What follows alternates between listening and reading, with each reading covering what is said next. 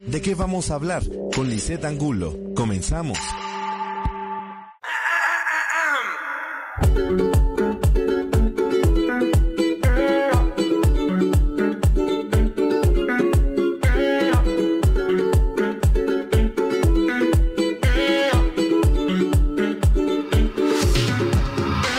Hola amigos, mi nombre es Lisette Angulo y estoy aquí en ¿De qué vamos a hablar? Y estamos en, en Estrategia Intelectual. Bueno, estoy aquí de nuevo de vuelta. Estoy aquí con tres grandes amigos de mi alma. Paco, Pimentel, que así le digo, que los dos fueron mis supermaestros y la amiga de toda la vida. Este, bueno, más o menos les voy a platicar un poquito de quiénes son. Paco es súper dinámico, también fue mi maestro. Es este, bueno, más o menos nos puedes contar un poquito. Ahorita voy a leer tu, tu currículum.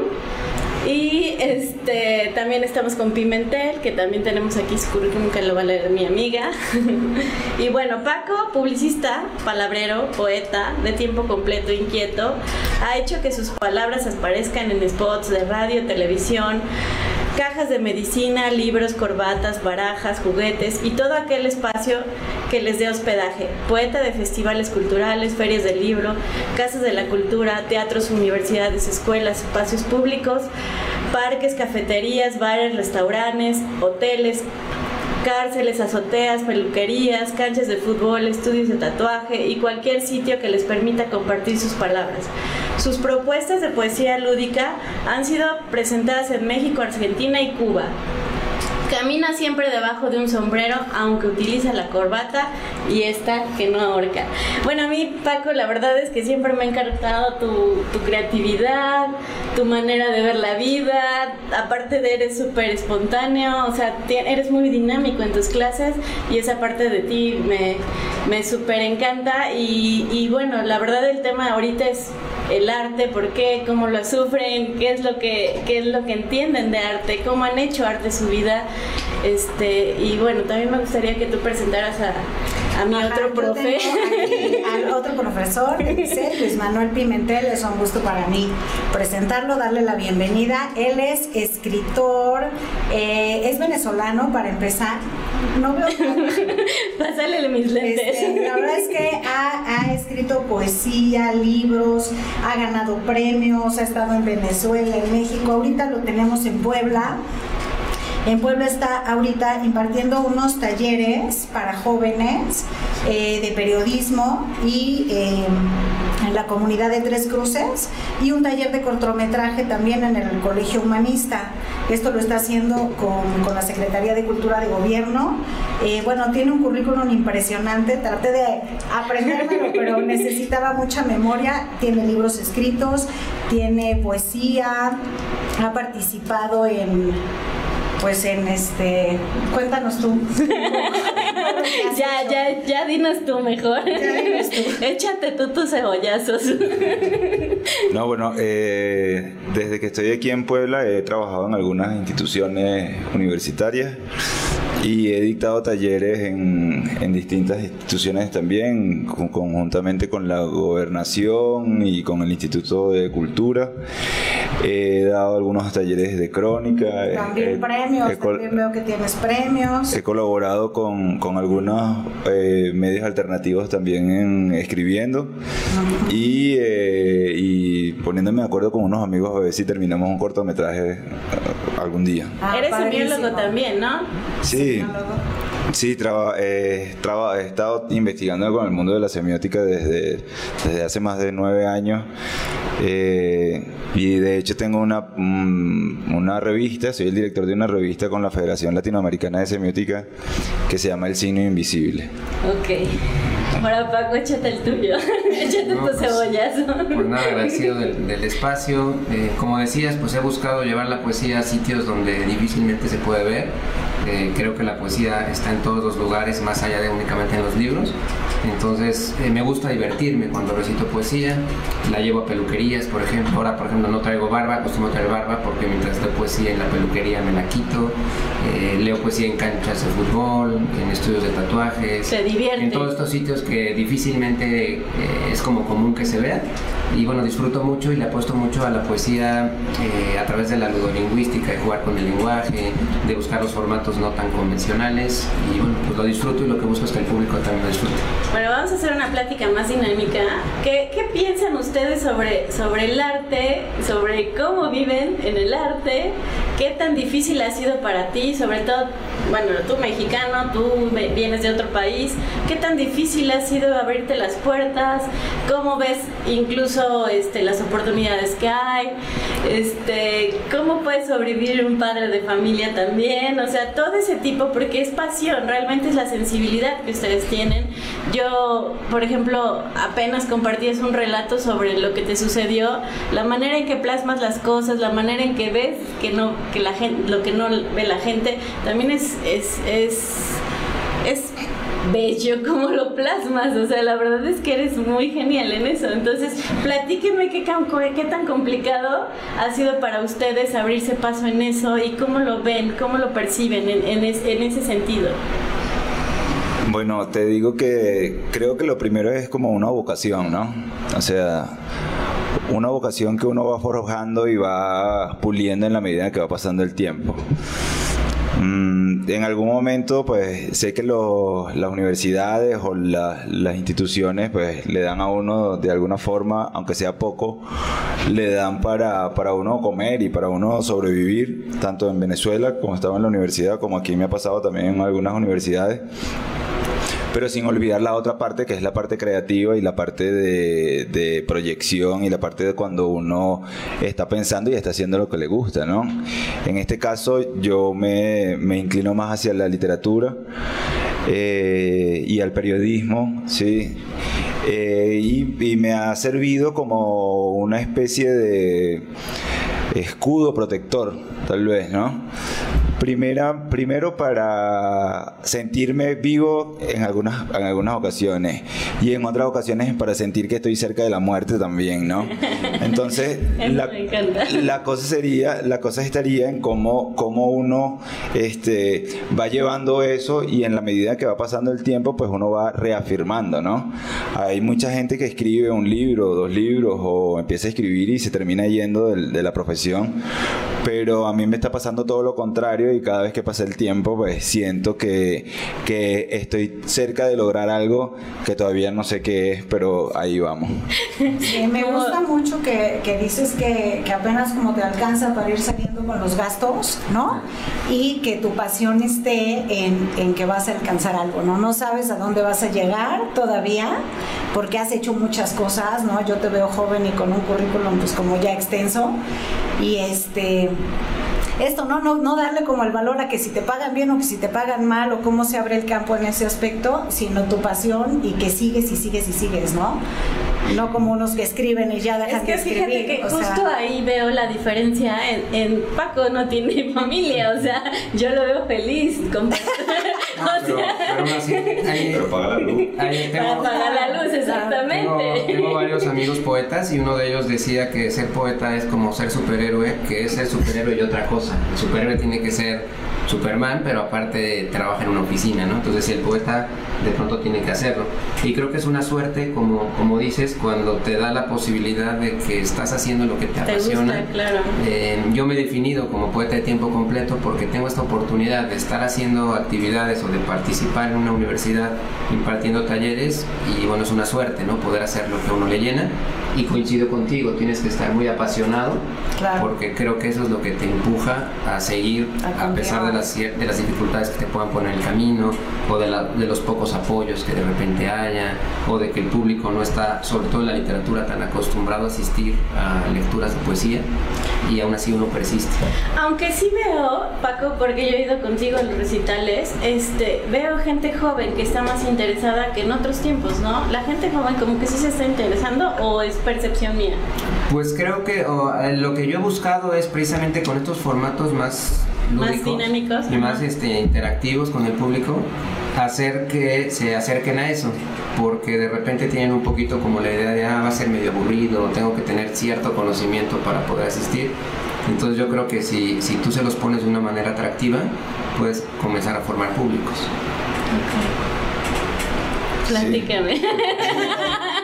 No, yo que te digo, es que pensé, ayer a las 12, como a las 12 de la, de la noche, me fui con un amigo a la plaza del, Zócalo. fuimos y cenamos y después fuimos al Zócalo, ¿no? Y entonces empezamos a hablar de como de la desgracia de ser artista, ¿no? en, el caso de él, en el caso de, él, de, ser cineasta, a pesar de que en estos días se ganó un premio y toda la cosa, y en el caso mío, pues de la literatura, ¿no? Entonces estábamos viendo cómo nosotros estamos recontra mal pagados. y todo el, y todo el trabajo como evolutivo que uno tiene que hacer en la mente del otro para que pueda crear y para que pueda percibir de alguna forma distinta el mundo, y las cosas que le están sucediendo.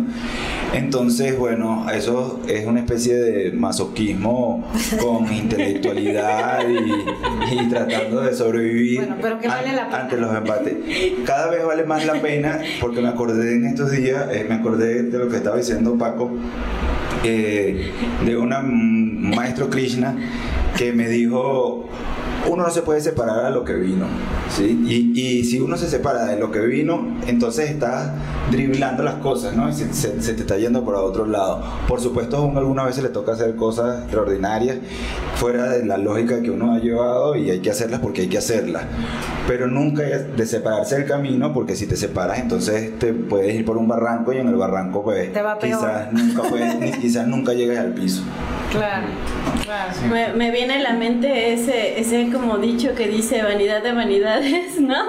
Todo es vanidad, ¿no? Entonces realmente yo creo que la manera de percibir a ustedes el mundo, bueno, yo también me considero artista, pero... Se ríe. Muy libre. Algo tengo de sensibilidad sobre eso y, y creo que la manera de percibir el mundo es muy distinta, ¿no? Como que nos fijamos mucho más en cosas que la mayoría de las personas van transitando por la calle y no lo ven, ¿no? Entonces, esa manera a veces tú, por ejemplo, me doy cuenta de los polos completamente, por eso dije, los voy a invitar a los dos porque son completamente opuestos. Tú eres como la parte divertida y todo así, y él siempre ve las cosas muy dramáticas. Él hace un arte dramático, o sea, entonces la verdad es que me gusta las dos partes porque existe en el ser humano. La parte, la parte que todo el mundo ve positiva y hay veces que la gente le cuesta un poquito más de trabajo verlas. Pero obviamente, o sea, tú, lo, tú, tú a lo mejor has tomado, eh, como bien dices, poeta de tiempo completo, vas caminando tu sombrero, todo, o sea, lo has visto porque a lo mejor también esa parte de familia, como, como has pagado un precio alto, ¿estás de acuerdo? Sí, pues a fin de cuentas eh, uno le ha invertido mucho, ¿no? Le ha invertido mucha pasión, tiempo. Un detalle curioso, hace poco platicando con unos amigos que también se dedican a esto, decían, decíamos todo el tiempo en que estamos creando, escribiendo, que a lo mejor estás sentado en una banca eh, contemplando lo que hay a tu alrededor porque de ahí te estás eh, nutriendo de ideas otro puede pensar, ah, está perdiendo el tiempo y en realidad estás trabajando, porque estás haciendo algo que después vas a reconstruir en un, poema o en un cuento o en algo. Platíquenme un poquito sobre sus hábitos de escritura. Tú te levantas a las madrugadas a escribir, ¿no? O sea, platíquenme un poquito de sus hábitos de escritura. ¿Cómo le hacen? Pues Para aquellos que les gusta, porque digo, pueden decir muchos, ay, es inspiracional, aquí con mi libretita y empiezo a escribir mi poema, ¿no? Puede ser, pero que, que ¿cómo logras, por ejemplo, cuántos libros llevas? Bueno, yo he hecho, tengo mm, tres poemarios, una novela y tengo escrito dos libros de cuentos que están inéditos y uno de crónica y, ahora estoy escribiendo una, una, novela, ¿no? ¿Y qué te digo? Pues ahorita, eh, sobre todo aquí en México, desde que llegué, pues tuve que empezar a poner un poco de orden porque ya a las seis y media de la mañana seis y media, de seis y media a siete de la mañana la casa explota, ¿no? O sea, los niños tienen que ir para la escuela, eh, hay que hacer el desayuno, la cosa, y ya de, y entonces es como una especie de, bomba demasiado temprana. Entonces yo dije, no, la única forma de que yo pueda soportar y que pueda sobrevivir a esto es parándome más temprano, ¿no? Entonces suponte que me paro a las cuatro y media y, y trabajo hasta las seis y media y en esas dos horas pues aprovecho aprovecho lo mejor que pueda porque después de las 7 entonces empieza todos los otros compromisos y todas las cosas que uno Sí, tiene la que vida resolver en el continúa, día. ¿no? Claro. Pero cuando tengo un chance mm, en el día este, y estoy en la casa y estoy dando vueltas en la casa, pues también aprovecho y trabajo o voy arreglando algunas cosas. O depende también, como lo que tú decías hace rato, de lo de los muertos en estos días en el centro, Ah, que los atropelló la buceta, la- el camión. Este, yo estaba, un poquito de ese relato, bueno, eh, de la eh, manera en que lo percibiste. por eso, eh, pero por eso te digo por la cosa de la escritura, ¿no? Este, eso fue como a la una y media de la tarde, a la una y media, antes de la una y media. Y yo quedé sorprendido porque yo estaba justamente en el café que está ahí en la esquina y vi casi prácticamente todo. Entonces, cuando salí de ahí, salí a mi casa, a mi casa y, bueno, menos mal que en, esa, en la tarde no había nadie tampoco en el apartamento y todo el mundo se fue a hacer sus actividades eh, rutinarias y yo me quedé solo y me tuve que poner a escribir esa historia, ¿no? Una historia un poco dura porque desde que yo vivo aquí, desde que llegué a Puebla, pues me he dado cuenta de que el- el- los camiones van demasiado a un exceso de velocidad en unas calles que son súper angostas Sí, manejan horrible. y tienen una, tienen una forma de como de concebir el tiempo distinta, ¿no? Entonces sé que detrás pues tendrán todos los chequeadores, los checadores y, la- Los y todo. costos, claro. Los costos, no sé los tiempos. Pero, pero desde que yo llegué, que fue hace como dos años, hasta ahorita he sabido como de ocho muertos atropellados y hasta más, ¿no? Sí. Y los que no, y los que no saldrán por ahí, y, y sin meter a los perros ni a los gatos, ¿no? Entonces hay, hay como una especie de, de, de, Sí, yo ya de me eché cosa. dos perros. Bueno, yo uno y otro mi marido. Sí, no, es y que- no íbamos tan rápido. No, esas cosas suceden. Pero, pero entonces eso sí me, me llamó la atención y de hace tiempo quería escribir algo sobre eso y bueno, fue lo que hice y que salió publicado en estos días en esta página de...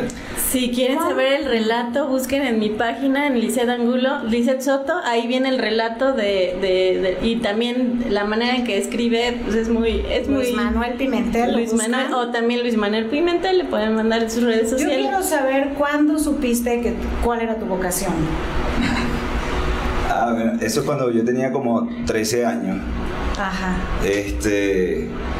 eh, había una muchachita morenita, pequeñita, bien bonita, que... que Era siempre- tu musa. Siempre me parecía, y fue la primera. Entonces un día estaba muy cerca de su casa porque estaba haciendo unos trabajos con unos amigos en el bachillerato o algo así. Y, y yo estábamos hablando de unas ratas del laboratorio y cómo daban, el- la- daban unas vueltas. Y yo no quería pensar en esas ratas, sino estaba pensando en ella porque vivía muy cerca.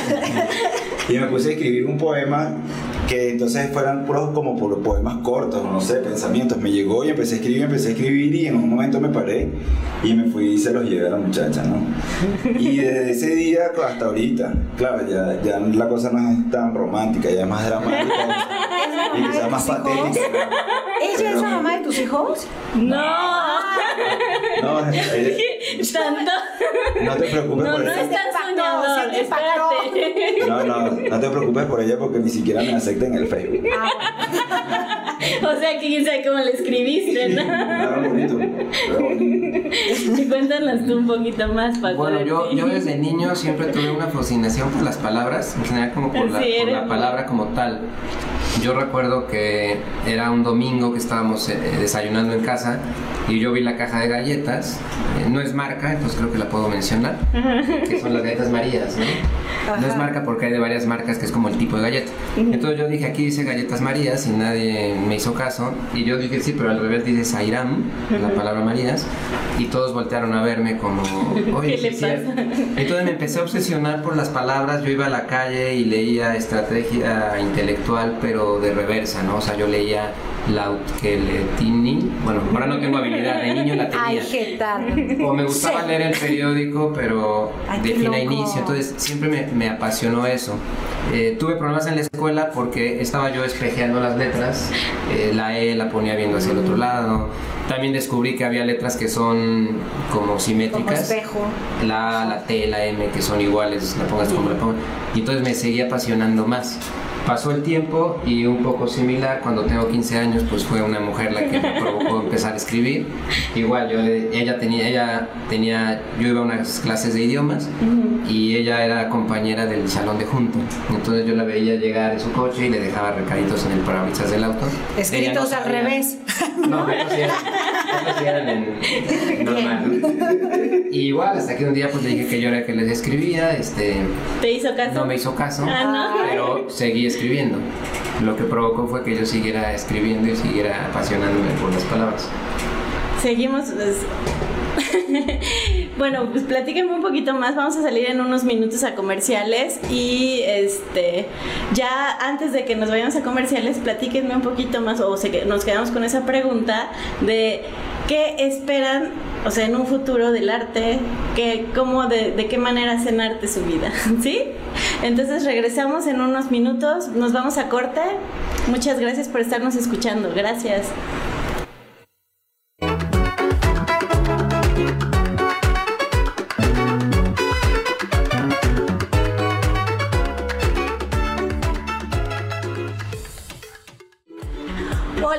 Estamos de regreso aquí con Michelle, Pimentel, Paco y su servidora Alicia Angulo.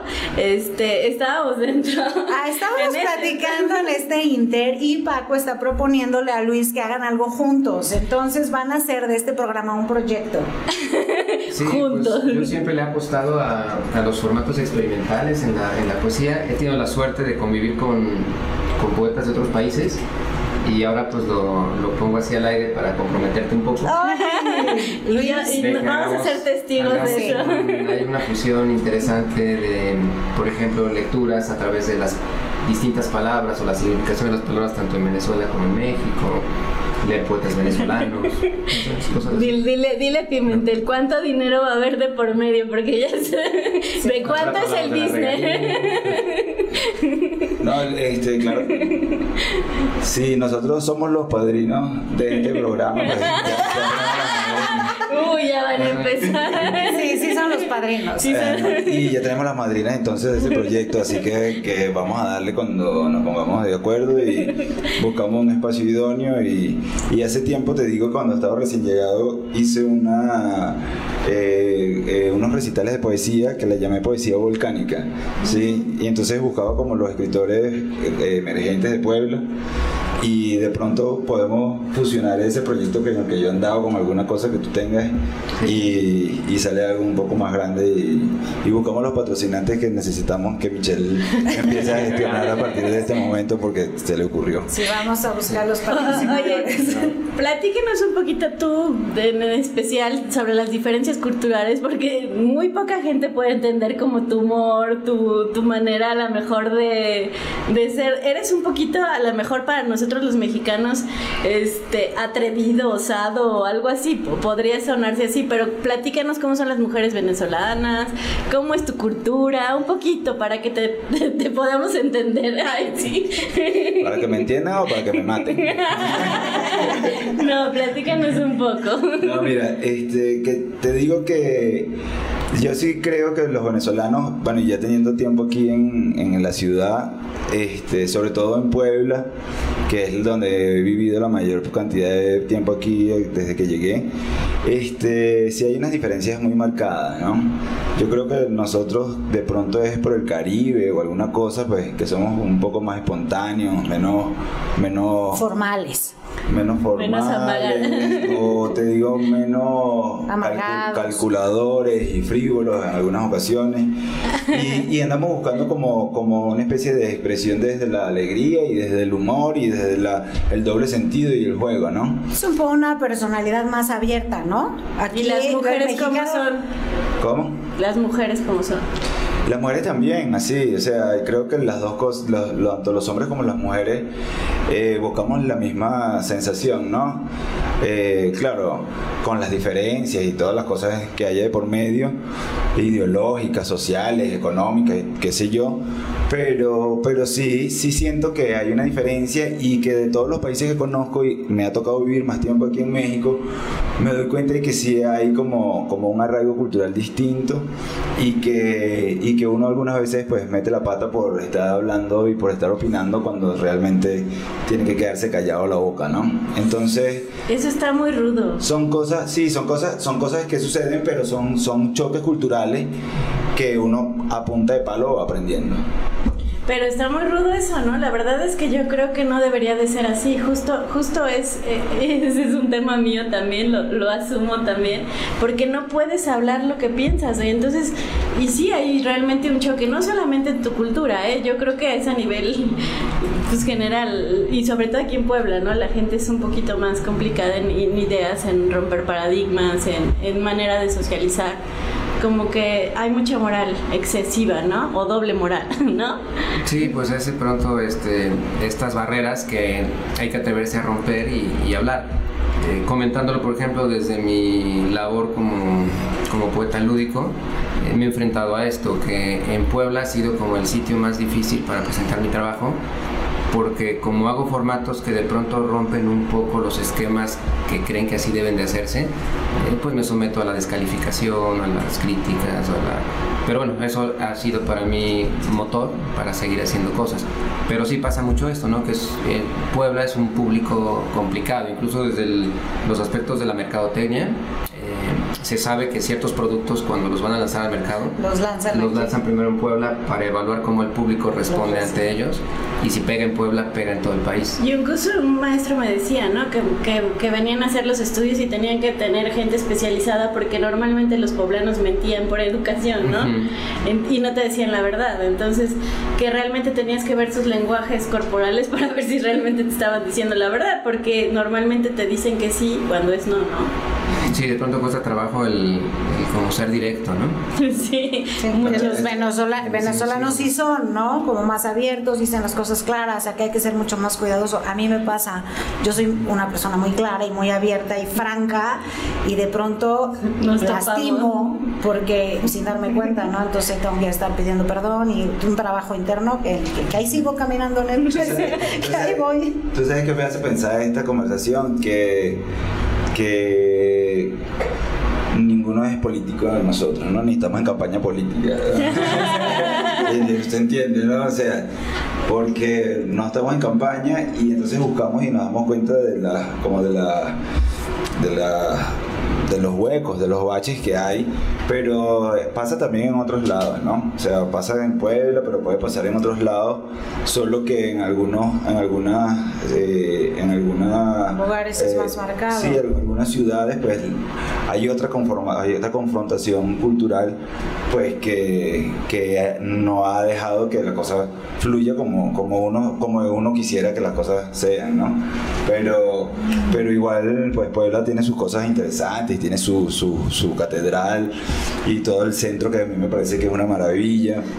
Este, los parques me parecen chéveres, la cancha de basquetbol del, del parque ecológico ahí también, este, se hacen unas buenas partidas, este, el cine, la gente eh, que va transitando, porque no todo el mundo tampoco anda a la defensiva, este, hay gente intelectual interesante, hay bastantes escritores, hay poetas, hay un acervo cultural bien, bien marcado y además la impronta de estar cerca del, de la Ciudad de México, pues ha ayudado a que haya otro tipo de, de, movimiento también. Entonces, bueno, es una ciudad que por un lado está opaca, pero por el otro lado también brilla, ¿no? Sí, tiene mucha riqueza. Eso, ya, ya. Sí, Para ganándose, ganándose.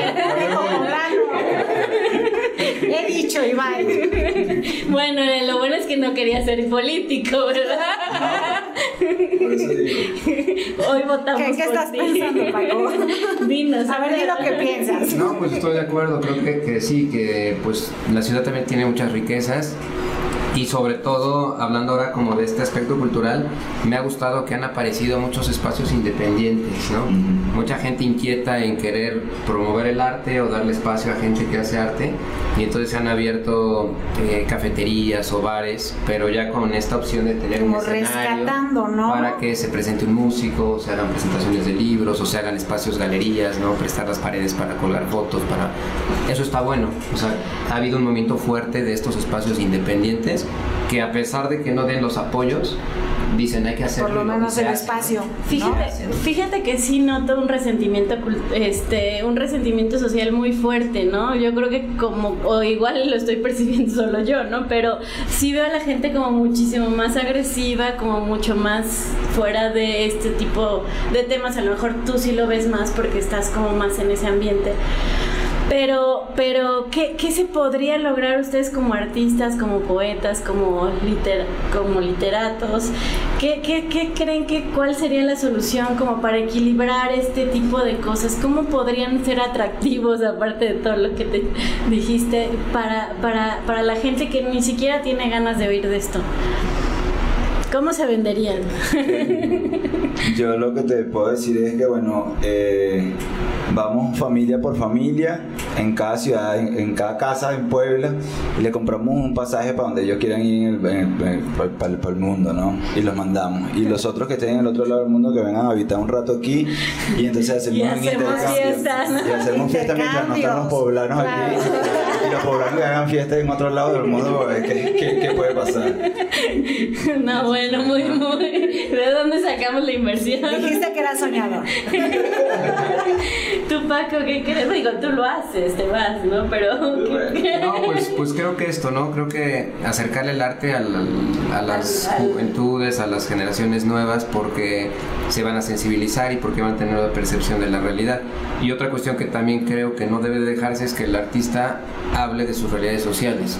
Lo, lo digo mucho, por ejemplo, cuando, cuando trabajo con la poesía, que no toda la poesía, de pronto dicen, ah, poesía, poemas de amor, y, o sea, sí los hay, pero también hay poesía social y también tocar otros contenidos porque tienes la oportunidad de hablar por tu sociedad o por tu pueblo o por un padecer que está en tu entorno.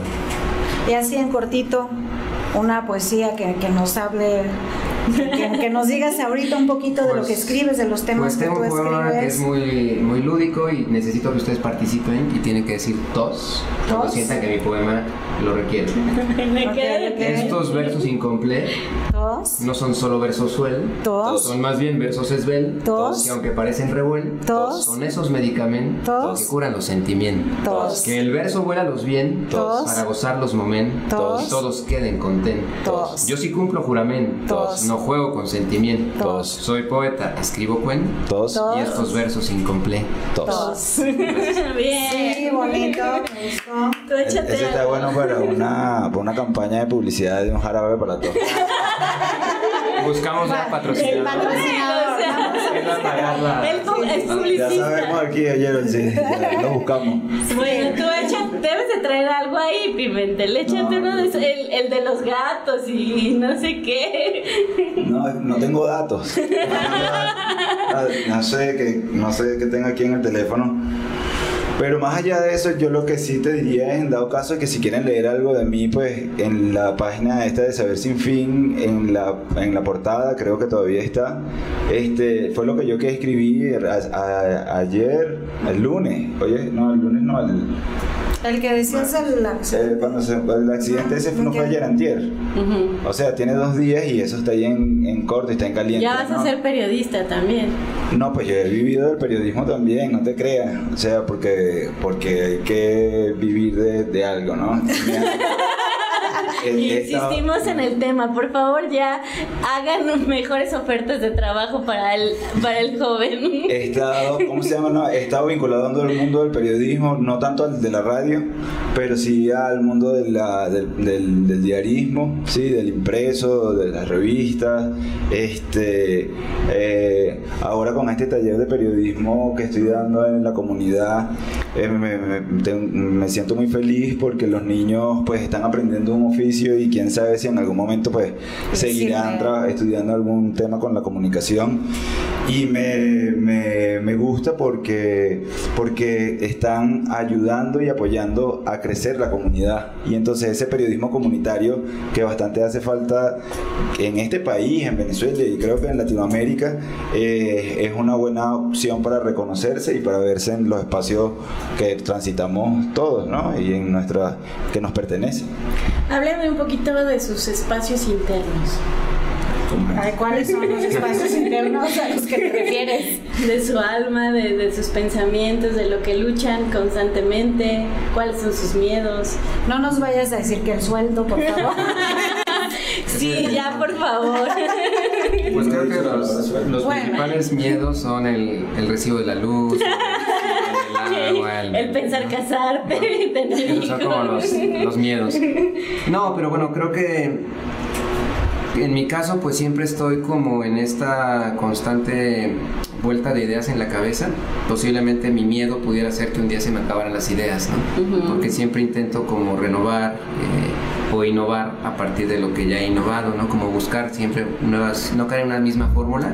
Si la perdón que me nuevas. interrumpa, pero si la creatividad es como cualquier otro músculo, no tendría por qué atrofiarse si Pues tú sigues. sí, exacto, entonces hay que ¿no? desarrollarlo constantemente Exactamente, para que es no lo se- que haces, que no ¿no? creo que te pase.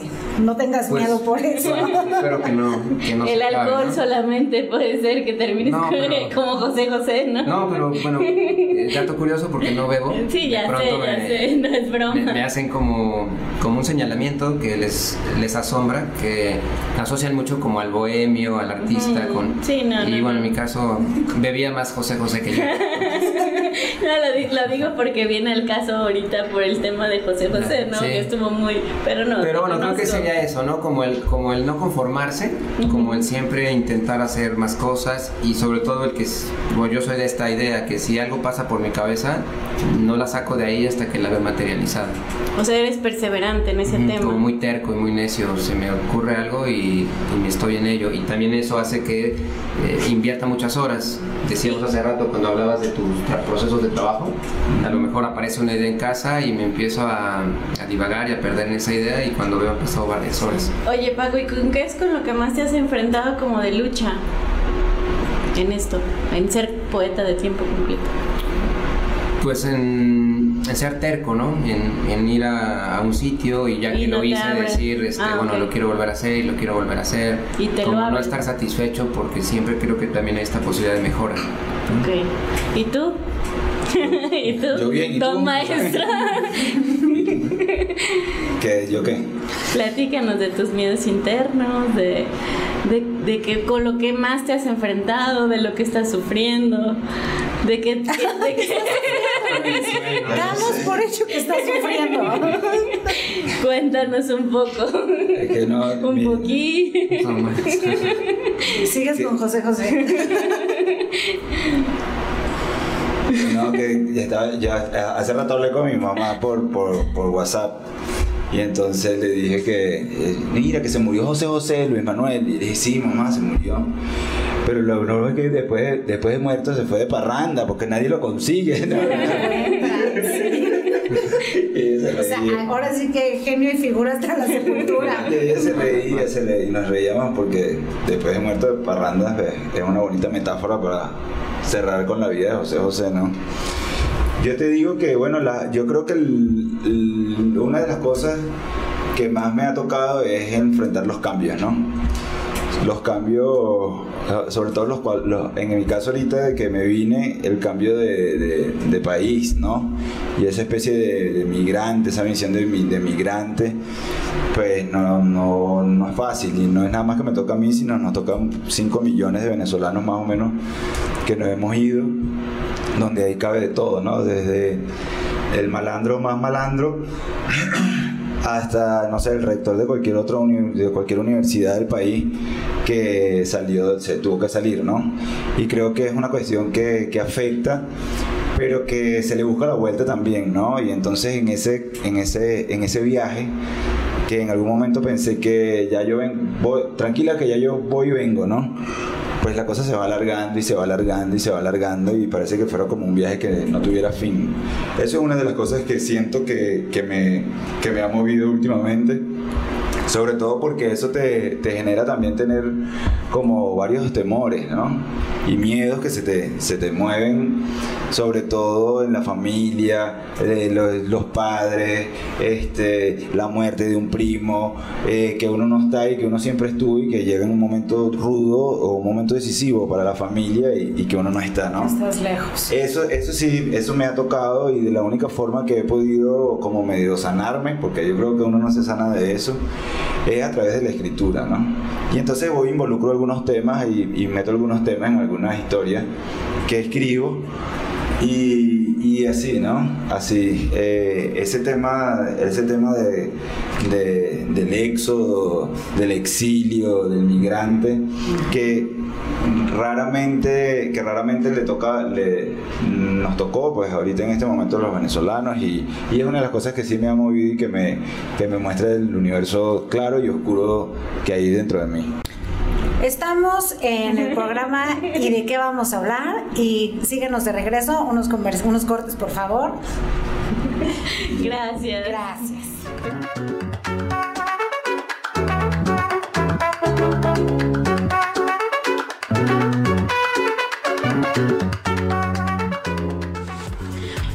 Estamos de regreso. Este, bueno, le voy a dar la palabra a Michelle que quería. y aquí es juego de palabras. Y... Estamos hablando del punto que estos chicos este, están buscando alcanzar a los jóvenes, alcanzar igual los niños para que les empiece a interesar el arte. Pero el problema que vemos también es cómo desde la casa, ¿no? Como las familias eh, estamos ahí pues cómo vas a estudiar eso, te vas a morir de hambre, ¿no? Entonces, no estaba hablando yo sola, así que hay, un, hay un video bien interesante en YouTube que se puede buscar como Muertos de Hambre, lo hizo en español Ajá. y dice que, que, precisamente esto, ¿no? Te inculcan que si estudias un arte te vas a morir de hambre. Y dijo, gracias a Muertos de Hambre existen Chopin, existen sí, los claro. Beatles, existen... Claro. Eh, Sí, sí, sí, y es que el arte es todo, es escultura, Entonces, pintura, yo literatura, creo que, música. Yo creo que pues sí hay que apostarle a, a, lo que nos mueve y nos apasiona porque cualquier profesión, si tú no le pones la pasión, aunque estudies arquitectura, que a Claro. lo mejor está como socialmente aceptada como una... Como que te va a ir bien. va a dejar dinero, Ajá. si no tienes la pasión no va, no va a suceder. Hace un ratito tú dijiste, Luis, que si te desviabas como del camino te ibas a ir al barranco y aparte sin, sin fondo, ¿no? Como sin caída. Todo dramático. Y, y el punto, sí, sí, sí, sí, es un- pero es que la vida es un drama, ¿no? O tan simple como la querramos ver. El punto es este. Ya se me fue el avión. El punto Ya, es a ver, Que ya, si síguele. tu pasión, Eh, vas a este, la pasión, la pasión. El punto es que no- no- nos vemos de pronto en, en una Y de que qué prefiero. Lo, mi vocación, lo que me apasiona, lo que me encanta, lo que disfruto, eh, que lo hago Sí, sin vivir, pesar claro. o, o que- buscar el eh, éxito este, Económico. económico, que, ajá, y, y- y- y que es como lo que normalmente todo el mundo busca, que te vaya bien económicamente. Pero eh, aquí como artistas, con la sensibilidad que tienen, a mí me encanta porque defienden, defienden eh, la pasión, ¿no? Antes que... Pero ¿a qué costo ha sido? Rápido. No, pues... ¿A qué costo ha sido rápido? No, bueno, rápido, rápido, rápido. Nos este, quedan cinco minutos. Bueno, y, 20 y de aquí tenemos que sacar su nuevo proyecto. No, una vez cuando yo estaba en el segundo semestre de la universidad, que estaba estudiando letras, pues siempre estaba pelando, pelando andaba siempre sin plata y estudiando, estudiante, ¿no? Y entonces llegué como medio bravo a la ciudad, yo, yo estudiaba en Mérida y llegué a Barquisimeto así como desencantado y yo dije, no, si, voy a, si no voy a tener plata toda la vida, pues, o sea, tengo una mente que me, pues, me ha funcionado y entonces llegué con la idea de que yo me iba a dejar de estudiar letras ¿A qué edad? a los 19, 10 Ajá. 19. Y dije, no, yo no estudio más letras, le dije a mi familia, no, no, yo no estudio más letras y me voy a, me voy a Maracaibo a estudiar ingeniería petroquímica, ¿Por qué? porque yo quería plata, ¿no? Exacto. Entonces estábamos ahí reunidos y entonces mi hermana mayor me dice, ¿y tú eh, pero tú vas a estudiar petroquímica porque tú quieres plata o porque yo sí, no, yo lo que quiero plata, pero tú vas a ser feliz con eso. Entonces dije, yo creo que no, pero voy a tener plata.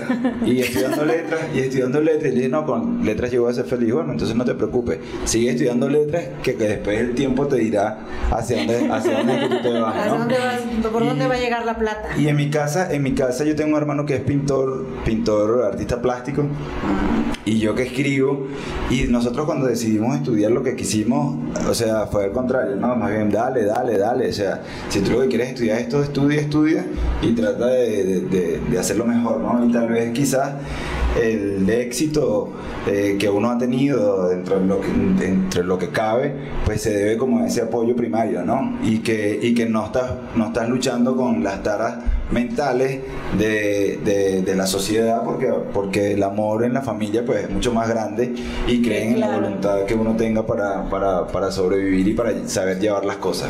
Me gusta pensar que tu Bravo. éxito, ajá, tu éxito Ya. es que sigues tu pasión, ¿no? O sea, Exacto. que estás Es el feliz aunque no tengas plata. Bueno, hoy tengo más plata que ayer. Ah, yo hoy tengo menos que ayer. Sí, pero yo creo Pues sí, que... así es la vida, uno sube y baja, la Sí, verdad. Yo creo que hay que apostarle a, a eso que te hace feliz, ¿no? De pronto a mí me han preguntado, oye, ¿y tú vives de la poesía? Y yo digo, no vivo de la poesía, pero vivo para la poesía. Exacto. Porque me llena. Te levantas con Eso me hace feliz. Y claro. si tú pones toda tu pasión y todas tus ganas en eso, tarde o temprano llegará la recompensa.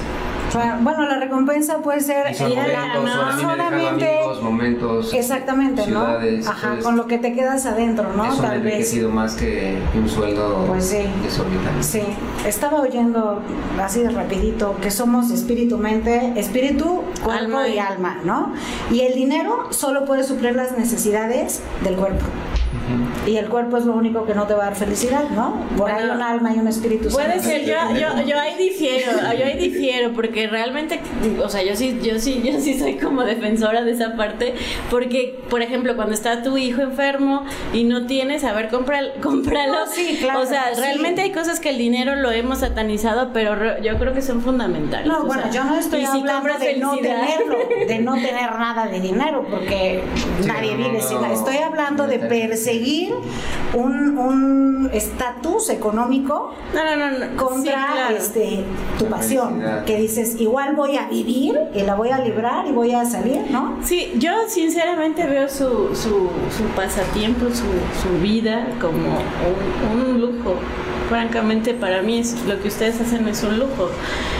El lujo lo, lo veo porque disfrutan, hacen muchísimas cosas que y se atreven a hacer cosas que otras personas pues no lo harían, ¿no? O sea, por el mismo miedo a pues a lo mejor ya con hijos, rollos así, ¿no? Para mí la verdad son los dos muy admirables, fueron mis, Gracias. fueron mis maestros. No me vayas a reprobar desde ahorita, por favor, porque ahí él es el, el exigente. Pero muchas gracias. Este, compartan rápido, rápido. ¿Para cuándo se comprometen en el proyecto? Eh, pues sí, decíamos que quizá como mediados de noviembre poder hacer un recital juntos. Yes, ya oyeron, ¿eh? Ya, ya lo lanzaron al aire y ahora Ok. lo cumplen. Sí, sí, sí. Tú, nos, tú nos ayudas a buscar el sitio. Ah, el sitio. entre ustedes dos nos ayudan a buscar el lugar y nosotros nos encargamos de toda la otra. Paco es buenísimo para eso, así es que Bueno, no, pues no te va a faltar. Exacto, yo los ayudo, claro. Bueno. Pues les agradezco muchísimo, muchísimo. Este es nuestro primer programa, nuestros padrinos. Michelle va a estar colaborando conmigo. También, bueno, los vamos a estar yo creo que viendo seguido. Y muchísimas gracias por escucharnos, gracias por la oportunidad. Les mando, espero que les haya gustado. Manden sus comentarios, compártanlo. Y muchísimas gracias. ¿Se quieren despedir? Bye. Bye, gracias.